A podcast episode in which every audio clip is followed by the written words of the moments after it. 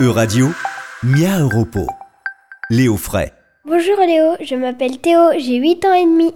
Quelle est la différence entre les Jeux olympiques antiques et les Jeux olympiques d'aujourd'hui? Nom de Zeus, il y en a plein. Alors essayons d'examiner ça. Les Jeux olympiques d'aujourd'hui sont appelés les Jeux olympiques modernes. C'est un événement international regroupant plusieurs épreuves sportives. 10 000 athlètes venant du monde entier y participent pendant 15 jours. Il existe des Jeux d'été et des Jeux d'hiver.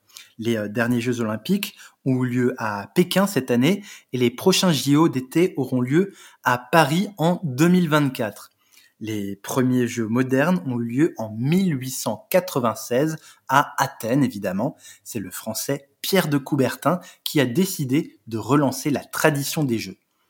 Les Jeux olympiques antiques, créés en l'honneur du dieu Zeus il y a très longtemps, avaient lieu lui aussi tous les quatre ans. Il y avait beaucoup moins d'épreuves et seuls les hommes grecs, citoyens et amateurs, pouvaient concourir.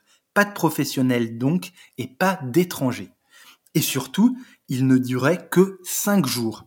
Voici le déroulé des Jeux olympiques antiques. Le premier jour, les athlètes jurent de respecter les règles des Jeux en prêtant serment.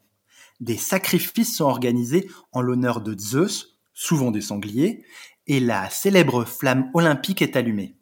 Le second jour ont lieu les courses de chevaux et de chars sur l'hippodrome. Les courses à pied et le pentathlon se déroulent le troisième jour. L'épreuve du pentathlon, c'est, comme son nom l'indique, cinq épreuves. Le lancer de disque et de javelot, le saut en longueur, la course à pied et la lutte. Le quatrième jour, c'est la journée des sports de combat et de la course en armes. Enfin, le cinquième et dernier jour, c'est la proclamation des résultats et la remise des récompenses aux vainqueurs. Une fois les épreuves sportives terminées, les vainqueurs recevaient un rameau d'olivier sacré. Ensuite, un grand banquet leur était offert, une statue était érigée et des poèmes étaient écrits en leur honneur les gagnants repartaient avec de nombreux avantages. Parfois, ils étaient nourris jusqu'à la fin de leur jour ou ne payaient plus d'impôts. Et ce sont les seules différences? Non, il y en a une autre, de taille. Les femmes n'avaient pas les mêmes droits que les hommes à cette époque, et elles n'avaient pas le droit non plus d'assister ou de participer aux Jeux olympiques sous peine d'être jetées du haut d'un rocher. Une seule femme a été découverte déguisée en homme. Elle s'appelait Kalipateira. Euh, Elle était allée assister au jeu pour soutenir son fils qui y participait. Mais heureusement pour elle, il a été décidé de ne pas la tuer. Pour les femmes étaient organisés les Jeux Héréens en l'honneur de la déesse Héra. Ces Jeux avaient aussi lieu tous les quatre ans après les Jeux Olympiques. Il n'y avait qu'une seule épreuve, une course de 160 mètres.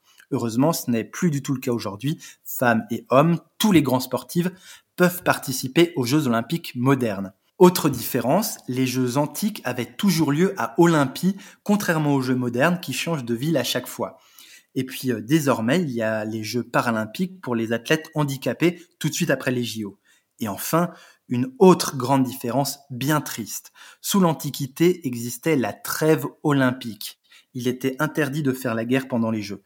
Elle existe toujours, cette trêve, mais n'a pas toujours été respectée. Par exemple, la Russie a envahi l'Ukraine en plein jeu paralympique.